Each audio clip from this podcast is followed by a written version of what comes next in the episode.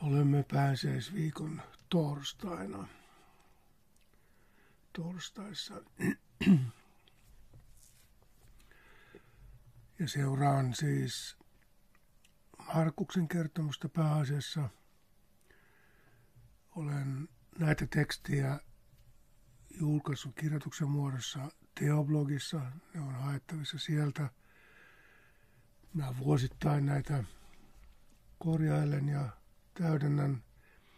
Eikä ole kaikkia ehtinyt sinne teologiin päivittää, mutta pääasiassa niin sieltä löytyy ja sieltä löytyy tarkentavia alaviitteitä ja lähdeviitteitä, joita tässä en tietenkään siteraa. Tätä voit kuunnella niin kuin kuunnelmaa tapahtumien kerrontaa. Yrität eläytyä siihen.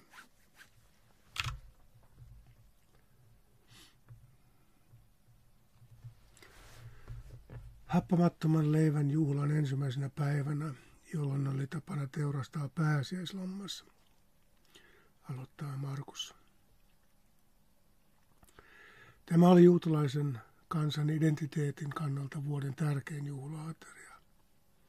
Sitä nimitettiin Seder-ateriaksi. Sana tarkoittaa järjestystä. Ateria olikin tarkasti ohjeistettu, monivaiheinen, päivällinen jossa jokaisella ainesosalla oli tarkkaan määrätty merkityksensä. Päivällisen aikana muisteltiin kansan alkutarinaa, orjuutettujen heimojen kutsua ulos Egyptistä, Jumalan lain antamista ja matkan alkamista kohti valitun kansan luvattua maata. Tämän kertomuksen kautta juutalaiset ymmärsivät ja määrittivät itsensä kansana. Tällä aterialla he osallistuivat isiensä kärsimyshistoriaan tavalla, joka hetkeksi ylitti kaiken eri puran aiheet. Se oli kertomus vainosta ja karkottamisesta. Egyptiläiset olivat tehneet muukalaisista syypäitä koko yhteiskuntaa kohdanneisiin ongelmiin ja ristiriitoihin. Israelin kansa oli joutunut koko valtakunnan syntipukiksi, mutta Jahve oli monen ihmeen kautta pelastanut heidät orjuudesta. Pääsiäisateria syötiin tämän vapautuksen muistoksi. Tällä aterialla kaikki olivat viime hetkellä pelastettujen uhria. Pääsiäinen oli vain yksi niistä vuoden pyhäpäivistä, jolloin muisteltiin viime hetken pelastumista vihollisen kynsistä. Valittu kansa oli juhliensa kautta totuttautunut näkemään itsensä muiden uhrina. Vihollisen uhriksi joutuminen oli keskeinen osa kansan historiaa ja minä kuvaa. Silti he pitivät itseään myös Jumalan pelastamina uhreina. Muutenhan näitä juhlia ei olisi kukaan viettämässä. Juhla vahvisti jokaisen uskoa Jumalaan, joka tulevaisuudessakin kohtelisi kansan vihollisia, niin kuin Egyptin faarauta. Rooman imperiumikaan ei tulisi säästymään hänen vihaltaan. Siinä toivossa sopii elää. Markus.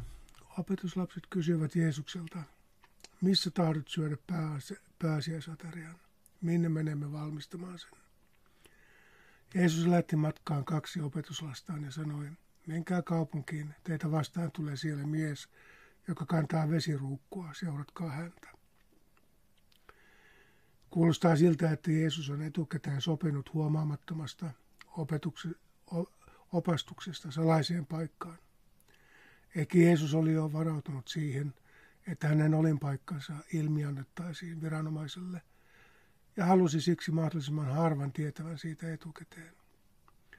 Vesirukkua kantava mies oli tarpeeksi selkeästi tunnistettava oppaamerkki, koska veden kantaminen kuului naisille – ei sellainen kuitenkaan mitään epäilyksiäkään herättäisi, koska saattoihan olla, että miehen taloudessa ei ollut naisia.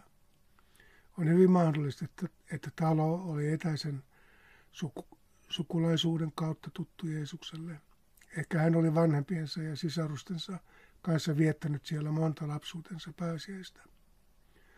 Joka tapauksessa Jeesus oli varannut itselleen ja opetuslapselleen tarpeeksi intiimin ja turvallisen tilan. Ja minne hän, ja Markus jatkaa, ja minne hän menee, siellä sanokaa talon isännälle näin. Opettaja kysyy, missä on häntä varten huone, jossa hän voi syödä pääsiäisaterian opetuslastensa kanssa.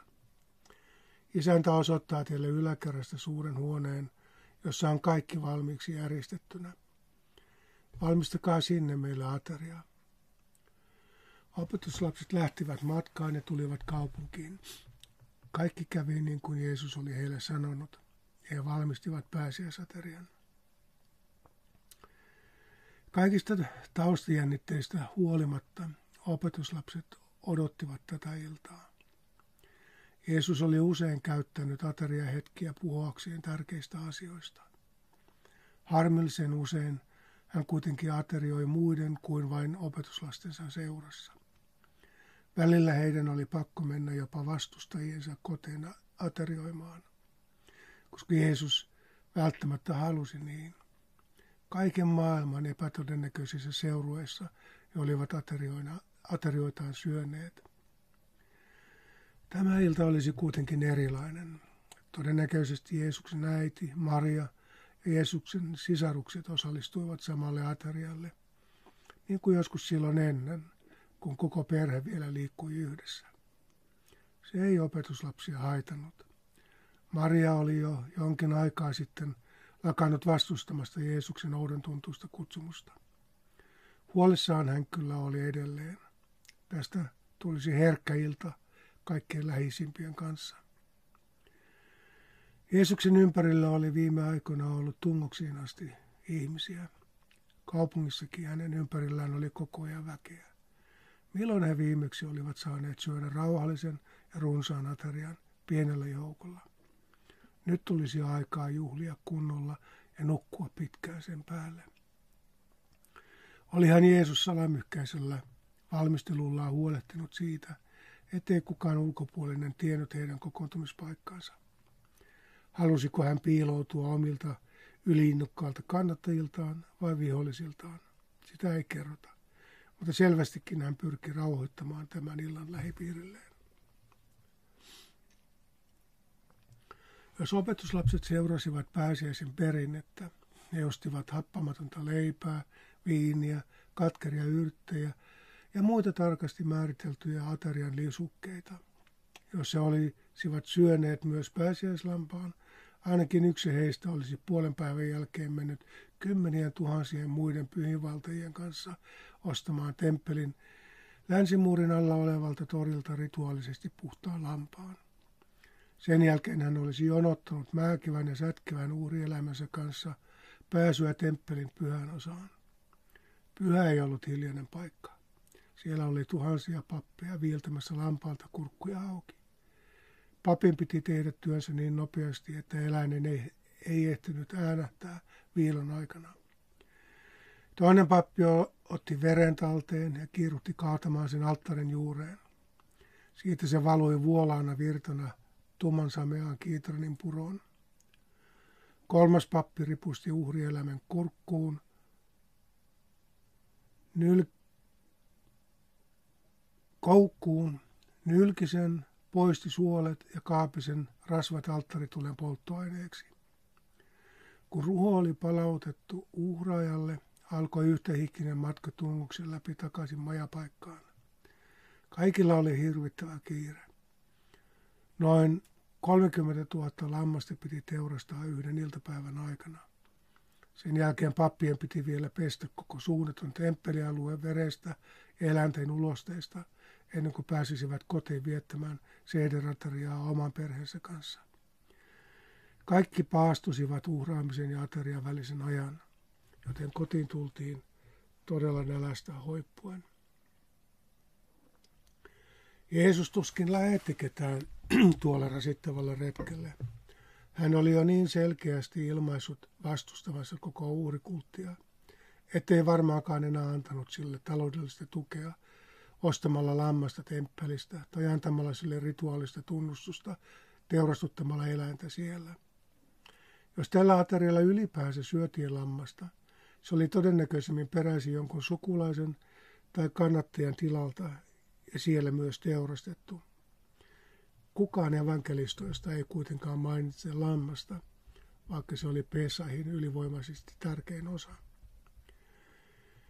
Jeesus ei ollut koskaan piitannut aterioiden pikkutarkoista rituaaleista tai niiden symboliikasta. Hänellä leipä ja viini kuuluivat peruselintarvikkeisiin. Harvoin köyhillä oli varaa lihaan. Nyt Jeesus kuitenkin valitsi tämän symboleja, rituaaleja, muistoja ja merkityksiä täynnä olevan perinteen viimeiseksi ateriakseen opetuslastensa kanssa. Se tulisi tarpeeksi paljon muistuttamaan perinteistä pääasiaisateriaa. Samalla se tulisi olemaan sekä muodoltaan että sisällöltään ikimuistettavalla tavalla uudenlainen. Jeesuksella oli siihen omat syynsä. Niitä hän varmaan pohdiskeli omassa yksinäisyydessään, koska oli itse valinnut saapua paikalle vasta illalla. Tähän iltaan Jeesuksen oli jollain uudella tavalla tiivistettävä, mitä varten oli tullut Jerusalemiin juuri nyt ja miksi hän uskoi kohtaavansa kuoleman juuri täällä ja juuri nyt. Eivät opetuslapset hänen puhettaan tähänkään mennessä olleet ymmärtäneet. Tuskin, se, tuskin he ymmärtäisivät nytkään. Tätä ateriaa he eivät saisi pitää vain vanhan perinteen toistona. Jeesus tiesi silmukan kiristyvän. Jos hän vielä halusi sanoa opetuslapsille jotain, se oli tehtävä tämän aterian aikana ja sen avulla. Ei heidän tarvitsisi välttämättä kaikkea ymmärtää, kunhan eivät vain unohtaisi. Auringonlaskun jälkeen ruoka alkoi olla valmis ja kutsuvieraat koossa. Täysi kuu valaisi muuten pimeää iltaa, niin kuin aina seiden aterian aikanaan. Markus, illan tultua Jeesus saapui sinne 12 opetuslapsensa kanssa. Kukin asettuu lattialle piiriin kattauksen ympärille. Alkusiunauksen jälkeen, ennen kuin kukaan on ehtinyt edes aloittaa ateriaa, Jeesus pilaa vanhan tradition luomaa turvallista tunnelmaa esittämällä pöyristyttävän väitteen. Markus. Kun he olivat asettuneet aterioimaan, Jeesus sanoi, Totisesti yksi teistä kavaltaa minut, mies, joka syö minun kanssani. Kuvittelen Jeesuksen sanoneen tämän vailla mitään dramaattista elkeitä. Silti Jeesuksen toteamus sai opetuslasten henget salpautumaan. Juuri kun kaikki oli valmiiksi katettu, mikään ei enää maistunut. Juuri kun kaikki oli vihdoinkin saatu riitelematta yhteen, Jeesus heittää järkyttävän synkän varjon kokoontumisen ylle. Vaikka Jeesus ilmeisesti, ilmeisesti tiesi, kuka tulee luovuttamaan hänet viholliselleen, hän ei sanonut sitä suoraan. Miksi ihmeessä? Miksi Jeesus ei saman tien nimennyt Juudesta?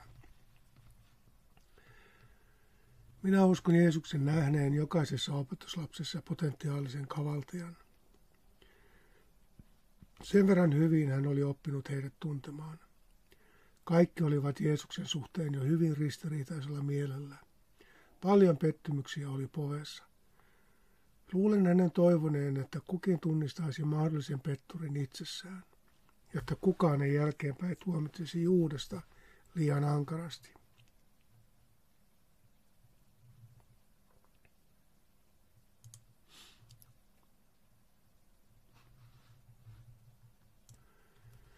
Tutkimalla ja vertaamalla evankelistojen tarinaa tästä hämmentävästä illasta minulle on aika ilmeistä, että Jeesus haluaisi jokaisen katsovan itseään ensin peilistä, jotta he myöhemmin voisivat nähdä juureksessa tutun, eikä täysin toisenlaisen ihmisen.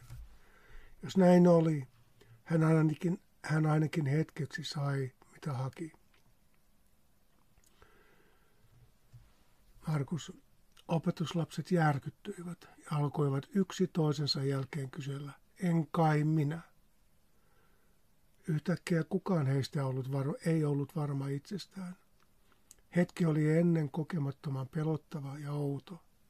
Tähän asti kaikki olivat olleet hyvinkin varmoja Jeesuksen kannattajia ja kaiken tavoin oikealla asialla. Kukaan ei nähnyt sitä pyhitettyä väkivaltaa, johon he itse koko ajan olivat osallisia asenteittensa, uskomuksiensa ja käytöksensä kautta.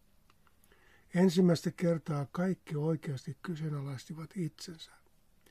Kukaan ei kovaäänisesti vakuuttanut viattomuuttaan ja vilpittömyyttään. Jokainen etsi hädissään helpotusta Jeesukselta. En kai minä. Jeesus ei lähtenyt ketään rauhoittelemaan, vakuuttelemalla, ettei suinkaan puhunut hänestä. Päinvastoin. Hän vastasi toistamalla alkuperäisen väitteensä entistäkin riipaisevammassa muodossa. Markus, Jeesus vastasi heille, yksi teistä kahdesta toista, mies, joka syö samasta vadista kuin minä. Jokainen heistä söi samasta vadista Jeesuksen kanssa. Olihan Jeesus kutsunut heidät luotetuikseen. Epäluotettavat oli jätetty tämän sisäpiirin ulkopuolelle, vai? Vastauksellaan Jeesus piti peiliä heidän edessään pidempään kuin yksikään heistä olisi halunnut. Hän ei säästänyt ketään sydäntä särkevältä itse tutkiskelulta. Yksi teistä merkitsi ketä tahansa heistä. Hän ei suostunut vapauttamaan opetuslapsia näkemään pettoruutta vain yhdessä tai kaikissa ulkopuolisissa, kun se kuitenkin asui heissä jokaisessa. Kaikki yrittivät välttyä joutumasta uhriksi, asettautumalla tarpeeksi ajoissa voittajan puolelle. Toistaiseksi kaikki olivat uskoneet olevansa nimenomaan voittajan puolella. Mutta viime päivien tapahtumat olivat hämmentäneet. Kukaan ei enää ymmärtänyt, mihin suuntaan he olivat kulkemassa ja miten tässä vielä kävisi. Kuka tahansa heistä olisi vielä voinut hypätä kyydistä, kääntyä vanhan tutun esivallan puoleen ja sanoa saaneensa Jeesuksesta tarpeekseen. Jeesus ei vieläkään auttanut opetuslapsia nimeämään syntipukkia tuleville tapahtumille. Hän vain lisäsi heidän epävarmuuttaan entistäkin synkemmin sanoen. Ihmisen poika lähtee pois, juuri niin kuin kirjoituksissa hänestä sanotaan. Mutta voi sitä, josta tulee ihmisen pojan kavaltaja. Sillä ihmisellä olisi parempi, ettei hän olisi syntynytkään. Näkikö Jeesus jo etukäteen, kuinka rankka Juudakseen kohdistuva tuomio muiden taholta tulisi olemaan, ja kuinka mahdotonta sellaisen alla olisi elää? Aavistiko hän, että Juudas joutuisi sen pimeyden kantajaksi, jota muut eivät halunneet tunnistaa itsessään? Sellaiselle ihmiselle ei koskaan anneta mahdollisuutta elää omaa elämäänsä. Hän joutuisi lopun elämäänsä kantamaan muiden kohtaamattomia syntejä harteillaan. Yhteydestä ulostettuina ja yksinäisyyteen tuomittuina. Sellainen elämä muistuttaisi erämaahan ajetun alkuperäisen syntipukin loppua. Jeesuksen sanat olivat ankaran surullisia ja myötätuntoisia, eivät kiro, kiroavia tai tuomitsevia. Edelleenkään hän ei kohdistanut sanojaan vain yhdelle, vaikka hän luultavasti tiesikin, kenestä puhui. Hänellä oli omat syynsä antaa tumman varjon langeta jokaisen ylle. Mitkä hänen syynsä olivat? Miksi näin rankka kieli juuri tässä tilanteessa? Miksi Jeesus pani jokaisen miettipään, olisiko parempi, ettei olisi ikinä syntynytkään? Jeesus näytti tarjoavan heille kaksi mahdollisuutta. Jokainen voisi mennä itseensä ja nähdä kuinka heikosti, jos ollenkaan, oli edelleenkin sitoutunut Jeesuksen julistamaan Jumalan valtakuntaan. Eivät hän he edes ymmärtäneet, minkälaisesta valtakunnasta hän oli puhunut. Nyt jokainen voisi kuitenkin nöyrästi tajuta sidonnaisuutensa niihin valtoihin ja voimiin, jotka Jeesusta vainosivat. Sen valtakunnan he tunsivat, ja sen säännöillä he olivat tähän asti eläneet. Siinä mielessä kaikki olivat jo moneen kertaan pettäneet mestarinsa. Miksi he eivät voineet myöntää sitä vieläkään? Toinen vaihtoehto olisi etsiä petturia toisistaan. hakea sitä, joka olisi petturi kaikkien puolesta. Juuri niin he tekivätkin. Luukkaan mukaan he alkoivat seuraavaksi kysellä toinen toisiltaan, kuka heistä se saattaisi olla. Samalla he jatkoivat kauan sitten alkanutta kiivasta kiistaa siitä, ketä heistä olisi pidettävä suurimpana. Kiradin mukaan syntipukkia tarvitaan nimenomaan silloin, kun keskinäinen vertailu ja kilpailu saavuttavat kriittisen pisteen ja koko yhteisö on vaarassa hajota. Kun suurinta ja kauneinta ei ankarasta kilpailusta huolimatta löytynyt, he eivät kyräilemään pienintä ja kauheinta, joka varmasti on syypää tähän eripuraan. Jeesuskin sen tuntuu tietävän. Johanneksen mukaan opetuslapset katsoivat toisiaan ymmällään tietämättä, ketä hän tarkoitti. Jos jokaisen sydän olikin hetken vavissut, niin lopulta kaikille oli kuitenkin selvää, että kavaltaja oli joku muu. Mekin tiedämme, että se oli joku muu. Kenenkään ei tarvitse jännittää, kuka paljastuu kertomuksen konnaksi. Olemme olleet tietävinämme sen jo pari tuhatta vuotta. Siksi meidän on vaikea paneutua tämän aterian paineasmaiseen tunnelmaan. Johanneksen mukaan Jeesuskin oli järkyttynyt puhuessaan näin opetuslapsilleen. Opetuslapset etsivät toisistaan syntipukkia ja ympäröivä maailma oli tekemässä hänestä syntipukkia, eikä kukaan nähnyt yhtään mitään. Kaikki olivat umpisokeita omille vaikuttimilleen ja sille, mitä koko valtaverkostossa oikein tapahtui. Luulen, että opetuslasten sokeus järkytti Jeesusta kaikkein eniten. Atarian tarkoitus on aina ollut rakentaa yhteyttä. Joskus se ei onnistu. Kun kasvot tulevat liian lähelle toisiaan, sosiaaliset naamarit voivat pettää ja peitellyt ristiriidat nousevat pintaan. Niin kävi nytkin. Viimeinen ateria ei todellakaan yhdistynyt opetuslapsia. Päinvastoin. Koska he eivät löytäneet yhteistä syntipukkia, jokainen jäi toistensa uhaksi. Kuka tahansa saattoi olla vihollisen leivissä, vaikka söikin yhteiseltä lautaselta Jeesuksen kanssa. Kaikki jäivät kyräilemään toisiaan. Joka nurkassa oli kateellista vertailua ja kilpailua. Kuka tahansa oli valmis poistamaan kenet tahansa sisäpiiristä. Mutta nälkä, turvattomuus ja Jeesuksen arvoitus piti heidät kuitenkin auttavasti yhdessä vielä tämän illan. Juudas oli jo luvannut paljastaa Jeesuksen olinpaikan papistolle. Vihjepalkkiostakin oli sovittu. Hänen täytyy vain odottaa oikeaa hetkeä. Silti, tai ehkä juuri siksi, hänellä oli otsaa muiden lailla kysyä Jeesukselta. Rabbi, en kai se ole minä. Oliko tämä erityisen röyhkeän kataluuden osoitus?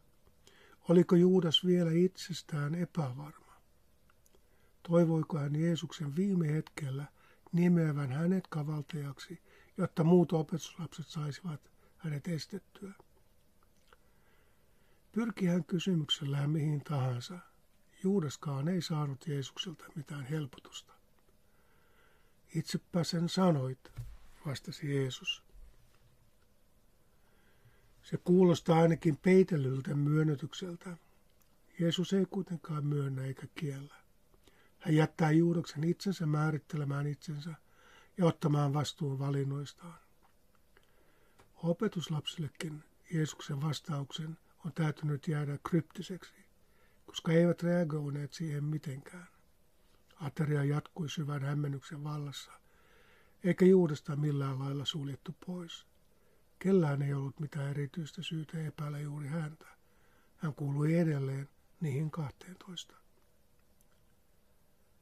Mitä olisi tapahtunut, jos kaikki olisivat tunnistaneet itsessään sen, joka tiukan paikan tullen olisi sittenkin valmis luovuttamaan syntipukin vainoilleen, pelastaakseen oman nahkansa? Entä jos kaikki olisivat tunnustaneet, etteivät koskaan olleet loppuun asti seisoneet yhdenkään yksi jääneen uhrin rinnalla. Mitä jos he olisivat myöntäneet, että tuskin uskaltaisivat olla Jeesuksen rinnalla loppuun asti, jos hänen todella kävisi niin kuin hän on jo kolme kertaa oli ennakoinut käyvän. Olisiko Juudas silloin vapautunut siitä roolista, jota hän nyt oli jäämässä yksin kantamaan? Tässä vaiheessa kukaan ei nähnyt Juudaksessa mitään itsestäänselvää petturia. Jos hänet olisi jo aikoja sitten havaittu erityisen epäluotettavaksi, tämä tilanne ei olisi ollut niin epämukava. Silloinhan kuka tahansa olisi voinut sanoa, kaikkihan me tiedämme, kuka se tulee olemaan. Hänestä olisi tehty pääepäilty saman tien. Nyt kaikkia eivät epäilemään toisiaan. Toistaiseksi ei ollut mitään erityistä syytä epäillä nimenomaan Juudesta. Vain Juudas itse taisi tietää olevansa se, ketä Jeesus tarkoitti. Kukaan ei tajunnut, että Jeesus silti puhui kaikille ja kaikista. Markus ei dramatisoi eikä maalaile. Hän ei kuvaa mielen liikkeitä, tunnelmia eikä motiiveja. Omalla minimalistisella, mutta erittäin tarkoin harkitulla tyylillään hän vain jatkaa aterian kuvaamista, jättäen eläytymisen ja tulkintojen tekemisen kokonaan lukijoilleen. Minä taas ylitän, yritän eläytyä tilanteeseen ja sen eri rooleihin. Narratiivinen tulkintani näistä teksteistä yrittää sukeltaa asiayhteyteen ja historialliseen tilanteeseen. Olen vakuuttunut siitä, että kertomuksen teologia on paljon olennaisempi, vähintään yhtä tärkeä kuin yksittäisiin lauseisiin ja väittämiin rakentuva dogmaattinen teologia.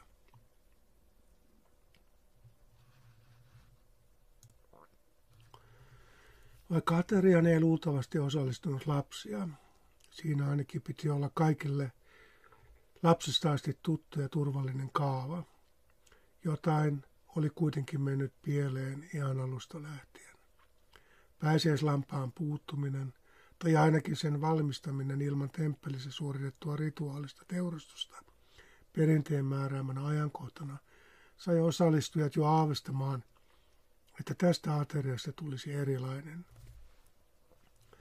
Jeesus ei toistanutkaan ikivanhaa kaavaa resitoimalla väkivaltaisen Jumalan uskollisuutta.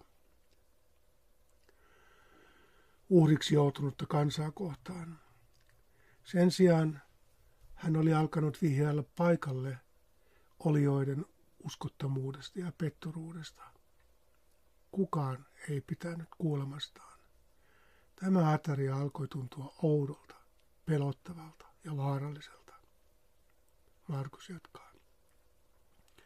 Atarian aikana Jeesus otti leivän, siunasi, mursi ja antoi sen opetuslapselleen sanoen, ottakaa tämä, on minun ruumiini. Sitten hän otti maljan, kiitti Jumalaa ja antoi heille, ja kaikki oivat siitä. Hän sanoi, tämä on minun vereni, liiton veri, joka vuodetetaan kaikkien puolesta. Kirkon seinien suojaamassa rauhallisessa ja hartaassa ehtoollismessussa on vaikea tavoittaa näiden sanojen alkuperäistä tyrmistyttävyyttä. Kirjailija Torsti Lehtinen on sanonut, ihminen, joka puhuu tällaisia, on joko umpihullu tai sitten hänellä on jotain niin hurjaa tietoa, ettei sitä pysty millään kevyemmällä metaforalla ilmaisemaan. Keveydestä ei tänä iltana ollut tietoakaan. Ensin Jeesus väitti, että kuka tahansa opetuslapsesta voisi luovuttaa hänet viholliselle. Sen seurauksena jokainen alkoi epäillä toistaan kavaltajaksi. Ateria, jolla juhlittiin hädästä pääsemistä, alkoikin tuntua hätään joutumiselta, eikä kukaan enää luottanut kehenkään. Kaikki kyräilivät toisiaan. Tämän kiduttavan epäluuloisuuden keskellä Jeesus piti suorastaan kannibalistisen pöytäpuheen. Ei opetuslapsia puhe lihasta ja verestä sinänsä hätkähdyttänyt. Uurikulttuurin perillisinä he olivat tottuneet siihen. Mutta Jeesuksen veren juominen ja Jeesuksen lihan syöminen edes symbolisessa muodossa tuntui pöyristyttävältä. Pelkkä ajatus oli kuvottava. Juuri käydyn kavaltajakeskustelun jälkeen Jeesuksen karmivat sanat kuulostivat myös sietämättömän osoittelevilta. Yrittääkö hän vihjata, että me kaikki olemme kavaltamassa hänet? Pitääkö, pitääkö meidän tähän ateriaan suostumalla myöntää olevamme jollakin salaperäisellä tavalla syypäitä siihen kuolemaan, josta hän on viime aikoina niin usein puhunut? Jos leipää ja viiniä on joskus nautittu vastahakoisesti, tämä oli varmasti se ilta. Jeesus oli antanut tälle aterialle sellaisen merkityksen, jota kukaan opetuslapsista ei halunnut niellä. Ikivanha ja kaikkien tuntema ruokarituaali oli saamassa uuden ja sangen pelottavan sisällön. Eikö jo Mooses ollut kieltänyt kaikki verta sisältävät ruuat? Miksi ihmeessä Jeesus nyt käski heitä edes symbolisessa muodossa juomaan verta, ja nimenomaan hänen vertaan? Jeesus ei kuitenkaan selittänyt eikä opettanut. Hän ei edes yrittänyt saada heitä ymmärtämään. Vastaväitteelläkään ei nyt näyttänyt olevan tilaa. Hän pyysi opetuslapsia vain syömään ja juomaan. Tai käskyltähän se kyllä heistä taisi kuulostaa. Nyt ainakin tuntuu aivan liian myöhäiseltä perääntyä. Niinpä he söivät Jeesuksen murtaman palasen – yhteisestä leivästä ja joivat hänen ojentamansa viinin. Syömällä ja juomalla he sitouttivat itsensä salaisuuteen, josta ei voinut noin vain ravistella itsensä irti. He olivat nielleet jotain käsittämätöntä. Eikä se helposti jättäisi heitä rauhaan. Leipä ja viini olivat karmeine tulkintoineen sulautumassa heidän olemukseensa. Mitä ihmettä tämä tarkoitti? Perinteinen pää, pääsiäisateria ei enää muistuttanut itseään kuin nimeksi. Vaikka he eivät ymmärtäneet uuden symboliikan merkitystä, siinä oli heidän maailmansa ravistelevan skandaalin tuntua. Oliko Jeesus aikaisemmin puhunut käsitte, olihan Jeesus aikaisemminkin puhunut käsittämättömiä mutta oman lihansa ja verensä tarjoaminen edes vertauskuvaillisessa muodossa oli niin käsittämätöntä, ettei sen kanssa voinut edes väitellä. Poiskaan ei voinut lähteä, koska kukaan ei halunnut näyttää petturilta nyt. Vastahakoisesti he osallistuivat elämänsä kamalimpaan ateriaan synkän levottomuuden vallassa. Ehkä opetuslapset alkoivat aavistaa, että he olivat äsken erehtyneet etsiessään vain yhtä syyllistä. Entä jos Jeesuskin, entä jos Jeesuksen kävisikin huonosti? Voisiko se jostain kammottavasta syystä sittenkin johtua myös heistä? Oliko kuitenkin mahdollista, että heillä kaikilla oli jokin merkillinen osuus hänen kohtalonsa? Mutta ei, ei, ei sittenkään. Ei se voisi mitenkään olla mahdollista. Pitäisikö heidän todella tunnustautua olevansa roomalaisten ja kaikkien muiden kansojen kaltaisia, viattoman uhraajia, veljensä kavaltajia ja heikomman leikin pettäjiä? Ei ole ihme, jos opetuslapset kokivat itsensä loukkuun ajetuiksi. Tässä oli aivan liikaa yhdeksi illaksi. Kuitenkin juuri tänä iltana he olivat taas kerran osoittautuneet yhteisöksi, joka rakentaa keskenäistä yhteyttään etsimällä syntipukkia.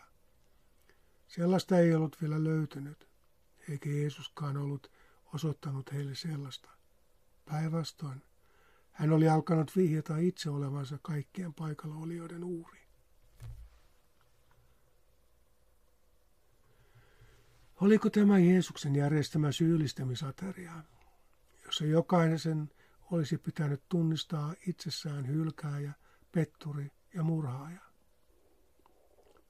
Kyllä ja ei. Uskon, että Jeesus tällä aterialla halusi paljastaa jokaisen syyllisyyden. itse kunkin osallisuuden siihen järjestykseen, joka tavalla tai toisella vaatii uhria pysyäkseen koossa. Ei hän kuitenkaan syyllistänyt tai tuominut ketään. Hän vain yritti havahduttaa opetuslapsen silmät näkemään jotain radikaalisti uutta heistä itsestään ja hänestä, ihmisen pojasta. Kysymys ei ollut vain vanhojen uskomusten hienosäädöstä. Jeesus oli kääntämässä ikiaikaiset uskonnolliset itsestäänselvyydet sokeraavalla tavalla täysin nurin. Tämän atarian symboliikassa ihminen joutui itse uhria vaativan Jumalan rooliin.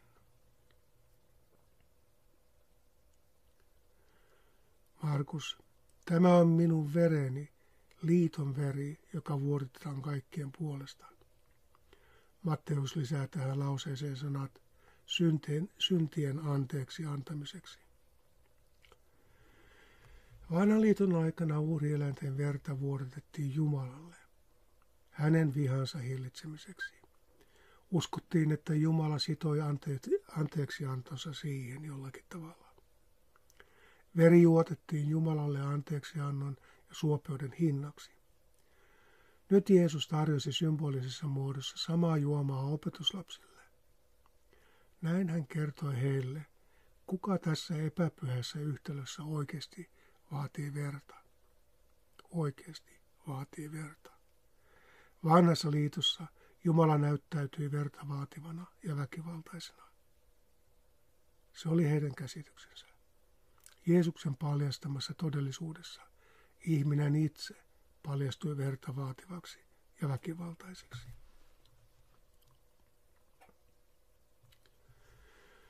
Tämä ateria oli kuitenkin kaiken puolin liian järkyttävä minkälaisten teologisten oivallusten tekemiseen. Tuskin opetuslapset tunsivat itsensä uhraiksi tai murhaiksi juodessaan viiniä, jota Jeesus kutsui omaksi verekseen. Mutta kun he ajattelivat, mitä Jeesus oli aterian alussa puhunut, kenen tahansa mahdollisesta petturuudesta, niin mistään ei enää voinut olla ihan varma. Ehkä he sittenkin olivat osallisia kaikkea siihen, mitä pohjimmiltaan vihasivat. Jeesus tiesi tulevansa kohta kaikkien hylkäämäksi, monien pettämäksi ja muutaman tappamaksi. Jokainen tulisi kuitenkin suoraan tai epäsuoraan, aktiivisesti tai passiivisesti olemaan osasyyllinen hänen kuolemaansa. Sitä osoittaan sitä osuuttaan opetuslapset olivat juuri syöneet ja juoneet, joskin vastahakoisesti ja mitään siitä ymmärtämättä. Sitä osuuttaan miljoonat kristityt ovat sen jälkeen ehtoollisessa syöneet ja juoneet, ehkä vailla minkäänlaista itsensä menemisen hämmennystä tai oman osuutensa näkemisen järkytystä. Jeesus tulisi vuodattamaan verensä jokaisen uhrina kaikkien ihmisten puolesta. Tämä veri ei tulisi huutamaan kostoa. Tällä verellä ei ostettaisi Jumalan anteeksiantoa. Tämä veri kuiskaisi Jumalan anteeksiantoa kaikille ihmisille. Jeesus kutsui viiniä myös uuden liiton vereksi. Ainoa selitys, minkä hän uudelle liitolle antoi, oli, että se merkitsi, merkitsi anteeksi antoa kaikille. Eikä hän vain, eikä vain uskollisuusvalan vannoneelle, oikeaan oppiin sitoutuneelle ja pyhien joukkoon kuuluville, vaan kaikille. Viimeiseen ateriaan osallistuville se oli varmasti iso helpotus. Niin paljon epämääräistä syyllisyyttä oli ilmassa. Olivat opetuslapset lapset syyllistyneet tai syyllistymässä mihin tahansa, niin koston uhka ei kumma kyllä tänä iltana ollut heidän yllään. Ei ainakaan Jeesuksen kautta. Myös Juudakselle Jeesus tarjosi leivän ja viinin. Itsensä menemisen mahdollisuus ja osallisuus anteeksiantoon kuului myös hänelle. Vaara kuitenkin vaani heitä kaikkia, eikä Jeesus sallinut opetuslasten kuvitella, että huominen tulisi olemaan eilisen kaltainen. Tämä todella olisi heidän viimeinen yhteinen ateriansa. Hän sanoo, totisesti minä en enää maista viiniköynnyksen antia ennen kuin sinä päivänä, jona juon uutta viiniä Jumalan valtakunnassa. Jeesus uskoi, että hänen kauttaan maan päälle tulisi syntymään aivan uudenlainen elämisen muoto. Sitä hän oli toimintansa alusta asti kutsunut Jumalan valtakunnaksi. Sen tulemiseen hän uskoi myös väkivallan ja kuoleman uhan edessä. Sen kautta opetuslapsille tulisi avautumaan aivan uusi maailma, ilman että heidän tarvitsisi ottaa askeltakaan pois tästä maailmasta.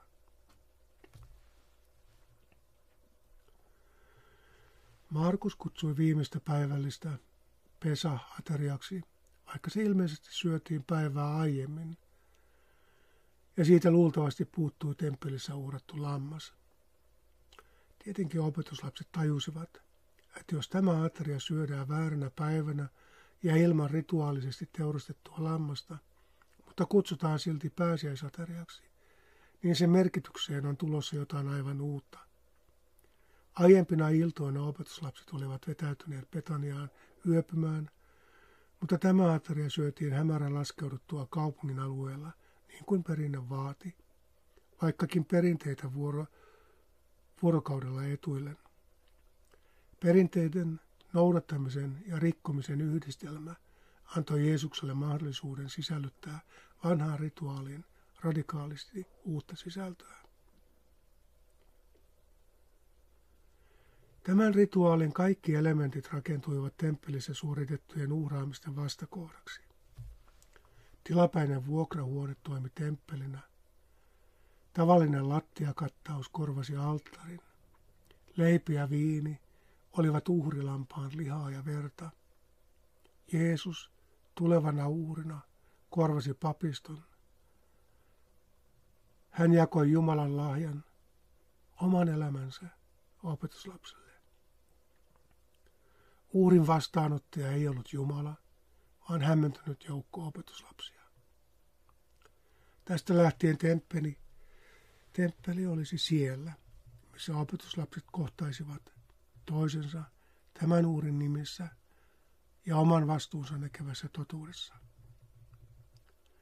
Pyhä ei olisi enää muilta eristetty ja verellä vartioitu tilaa. Jeesus teki, mitä oli aina tehnyt. Hän käytti sitä sanastoa, jota opetuslapset ymmärsivät, ja sitä symboliikkaa, jolle kaikki kulttuurit olivat rakentuneet. Päättäväisesti hän kuitenkin käänsi uhriretoriikan sisältä käsin nurin, paljastaakseen, mistä pohjimmiltaan on kysymys. Jeesus ei kumonnut ja korvannut vain juutalaista uhrikulttia. Hän kertoi, että koko maailman kaikki uhrit, sodat, sodat arjen hylkäämiset ja lynkkaamiset ovat Jumalaan kohdistuvaa väkivaltaa. Hän oli aikojen alusta asti ollut jokaisessa, jokaisessa ihmisen uhrissa. Kaikki väkivalta oli aina kohdistunut häneen. Ihminen ei vain ollut koskaan sitä nähnyt, koska myyttisen, uskonnoll... myyttisen uskonnollisuuden myyttinen uskollisuus, ah, koska myyttinen uskonnollisuus oli aina pannut ihmisen väkivaltaisuuden Jumalan ominaisuudeksi. Turha meidän on kieltää, että ei ehtoollinen millään tavalla viittaisi arkaiseen kannibalismiin.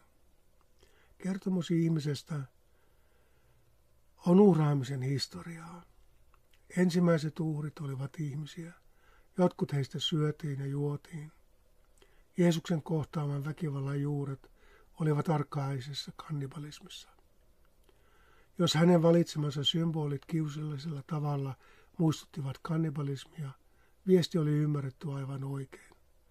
Ihmiset ovat aina syöneet ja juoneet toistensa lihaa ja verta, sekä konkreettisesti että vertauskuvallisesti.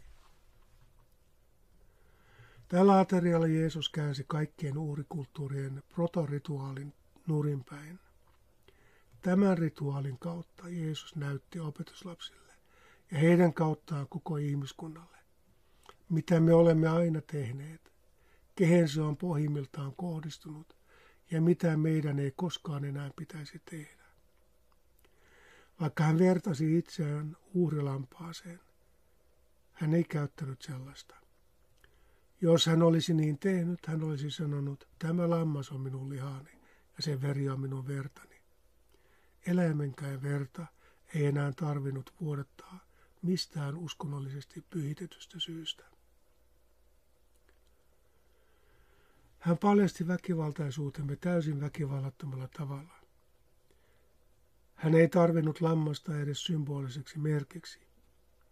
Käytännössä ne olivat olleet jo kauan ihmisuurien korvikkeita. Kaikkein julmimmasta kannibalismista muistuttamiseen tarvittiin vain leipää ja viiniä. Ne olivat ylistyslauluja kaikelle luodulle.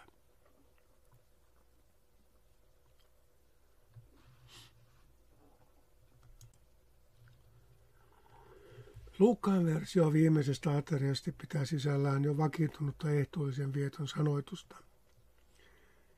Siinä ei ole samanlaista tilannetietoisuutta ja draaman ulottuvuutta kuin Markuksen kertomuksessa. Luukkaan mukaan Jeesus viittasi aterian lopuksi tulevaisuuteen. Sitten hän otti leivän, siunasi, mursi ja antoi sen opetuslapsilleen sanoen, Tämä on minun ruumini, joka annetaan teidän puolestanne tehkää tämä minun muistokseni. Eli Jeesus pyysi opetuslapsia toistamaan ja muistamaan. Sen kautta he tulisivat vähitellen ehkä myös ymmärtämään. Girardin mukaan uskonnollisten rituaalien, varsinkin uhrirituaalinen tarkoitus on toistaa alkumurha muistamatta, mistä oikein on kysymys. Myyttien tarkoitus oli yliluonnollisella peitetarinoilla salata, mitä oikeasti tapahtui. Jeesus haastoi tekemään toisin. Opetuslasten tulisi jokaisen aterian yhteydessä muistaa, mistä kaikki johtui ja mikä heidän oma osavastuunsa siihen oli ollut. Tämä rituaali ei saisi palvella mytologista muistimenetystä, joka lopulta vaientaisi uurin äänen ja unohtaisi, kuka oikeasti oli vastuussa mistäkin. Tällä aterialla muisteltaisiin edelleen myös eksodusta, sitä kuinka Jumala vapautti uhriksi joutuneen kansan. Mutta Jeesus oli julkisen työnsä aikana muistuttanut, että vapautettu kansa oli myös orjuuttanut muita ja tappanut jopa omia profeettojaan. Jokainen ateriaan osallistuja kantaa uhrina olemisen arpia ja uhraamiseen osallistumisen syyllisyyttä. Harvalla on kokemusta vain jommasta kummasta. Jeesuksen muistoateria ei todellakaan tulisi olemaan vain vainottujen ateriaa. Juuri sellaisena israelaiset olivat sen mieltäneet. He kuitenkin unohtivat, että maan omat köyhät olivat yhtä sorrettussa tilassa, kun koko kansa aikanaan oli Faaraon alla. Jeesus teki vainottujen atariasta myös vainoijien ja pettureiden atarian. Tällä aterialla ei muisteltaisi vain sitä, mitä he tekivät meille, vaan mitä me teimme muille ja sen kautta hänelle. Hän antoi verensä ja lihansa väkivaltamme kohteeksi, herättääkseen ja havahduttaakseen meidät itsepetoksistamme ja pelastaakseen meidät murhaavasta väkivallasta rakkauden lapsiksi. Tätä uhria pitäisi muistella, jotta uusia uhreja ei enää koskaan tehtäisi. Ketään ei tarvitsisi eikä saisi enää uhrata. Pääsiäisateria Peesa syötiin kerran vuodessa, mutta uudella merkityksellä ladattu viimeinen ateria tuli niin tärkeäksi, että sitä alettiin viettää joka viikko. Mikään vähempi ei olisi riittänyt muistuttamaan meitä siitä arkiväkivallasta, johon niin tiedostamattomasti ja sokeasti osallistumme. Oman uhriutemme muistamme liiankin hyvin, mutta osallisuutemme uhraamiseen unohdamme kuin häiritsevän painajaisen. Alkuseuran keskeinen rituaali oli alusta lähtien tämä kannibalistinen uhraajien ja uhrien yhteisateria, jossa kaikille jaettiin samaa osallisuutta Jumalan varauksettomaan rakkauteen ja anteeksiantoon. Ehtoollisrituaaliin osallistuminen on vielä pari, pari tuhatta vuotta myöhemminkin vastuullisen muistamisen syventämistä. Ehtoolliseen osallistuminen kytkee meidät myös kristikunnan veriseen historiaan ja omien valintojemme uureihin.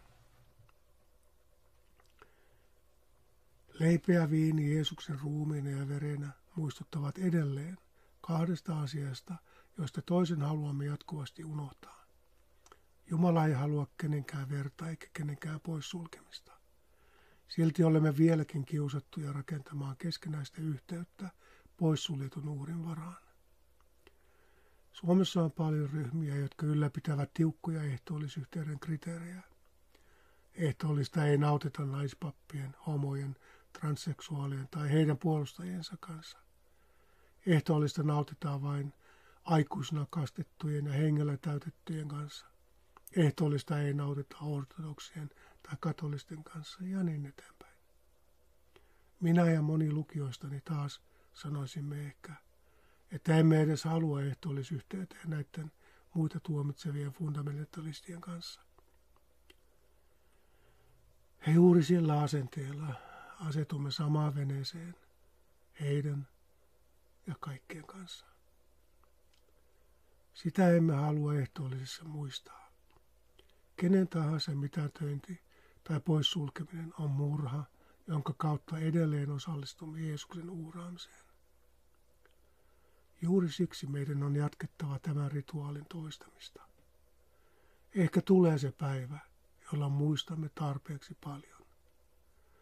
Muistamme sitä siunattua pyhien yhteyttä, johon joskus muodossa tai toisessa itse kuuluimme.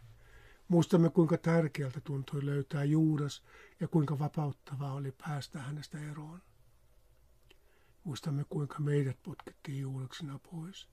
Tai itse petyimme täydellisten seuraan ja päätimme liittyä ihmiskuntaan. Muistamme poissuljettujen uuden keskinäisen solidaarisuuden, josta kaikki tekopyhät fariseukset ja muut oikeassa olijat oli suljettu pois. Ja taas oltiin sisäpiiriläisiä. Tätä kirjoittaessani kaipaan ehtoollista, johon en ole pitkään aikaan osallistunut. Mieluiten nauttisin sitä kirkossa, jossa en tunne ketään. Jokaisen anonyymius tavallaan pelastaisi minut miettimästä, kenen kanssa siihen osallistun. Toinen miellyttävä vaihtoehto olisi osallistua siihen ystävyyden majatalossa, yhdessä samanmielisten kanssa. Kaikkein vaikeinta olisi yrittää osallistua ehtoolliseen niiden kanssa, joille itse olen Juudas. Juuri siihen ehtoolliseen minun pitäisi osallistua. Sillä aterialla annetaan anteeksi niillekin, jotka eivät anna anteeksi minulle. Ehkä silloin muistan myös keskuutemme hiljaa hiipivän tulevaisuuden, Jumalan valtakunnan, jossa ei enää kateellisena vertailla eikä väkivaltaisesti kilpailla, vaan ollaan kiitollisia Jumalan ehdottomasta rakkaudesta ja annetaan edes laimennettu versio siitä eteenpäin. Ehkä vielä löydä mahdollisuuden olla provosoitumatta ja tyynesti seurata häntä, joka ei koskaan tullut vihollistensa kaltaiseksi, vaan pysyy rakastavan isänsä tahdon noudattajana. Tietenkin rituaaleista vieraantunut lukijani voi ajatella, että ehtoolliseen osallistuminen on naurettavan esoteerinen ja täysin voimaton rutiini. Se ei vaikuta yhdenkään hallituksen toimiin eikä häiritse markkinavoimien intohimoja. Mutta jos kristityt oikeasti muistaisivat tämän aterian, sen merkityksen ja osallistuisivat sen kautta koko ajan vastuullisemmin historian kirjoittamiseen, hallituksetkin joutuisivat vastuuseen politiikkansa tai sen puutteen uhreista. Eivätkä globaalit pörssiyhtiöt voisi enää maksimoida voittoja tuottamalla lisää uhreja. Jos oikeasti tiedostaisimme, että ehtoollinen on muistutus arkipäivän kannibalismista, siihen osallistuminen vaikuttaisi arkeen sellaisella tavalla, joka saisi tämän maailman ruhtinaat vapisemaan. Mutta toisaalta, mitä ruhtinaista? Kunhan itse tiedostamme ja muistamme osallisuutemme poissulkevaan väkivaltaan osallistuu osallisuutemme kaikkia koskevaan anteeksiantoon. Jos osallistumme ehtoolliseen juudaksena, meidän on oltava valmiit jakamaan se myös muiden juudasten kanssa. Ainoa, joka ilmeisesti ei syönyt leipää ja juonut viiniä, oli Jeesus itse. Hänen ei tarvinnut tunnustautua osaksi minkäänlaista väkivaltaa. Hän oli ainoana täysin osaton siihen kulttuuriin, joka vaati ja tuottaa uhreja. Hän julisti ja eli Jumalan valtakuntaa. Hän mieluummin antautui kaikkien kansojen väkivallan uhriksi, kuin käytti sitä ketään vastaan. Ainoastaan hän ei ollut Juudas. Hän oli viaton. Tämä ehtoollinen oli osallistujilleen painiaille. Meille se voi olla syvenemän vastuutietoisuuden, vaikeiden sovintojen ja lohduttavan anteeksiannon ateria. Kiitos kun kuuntelit.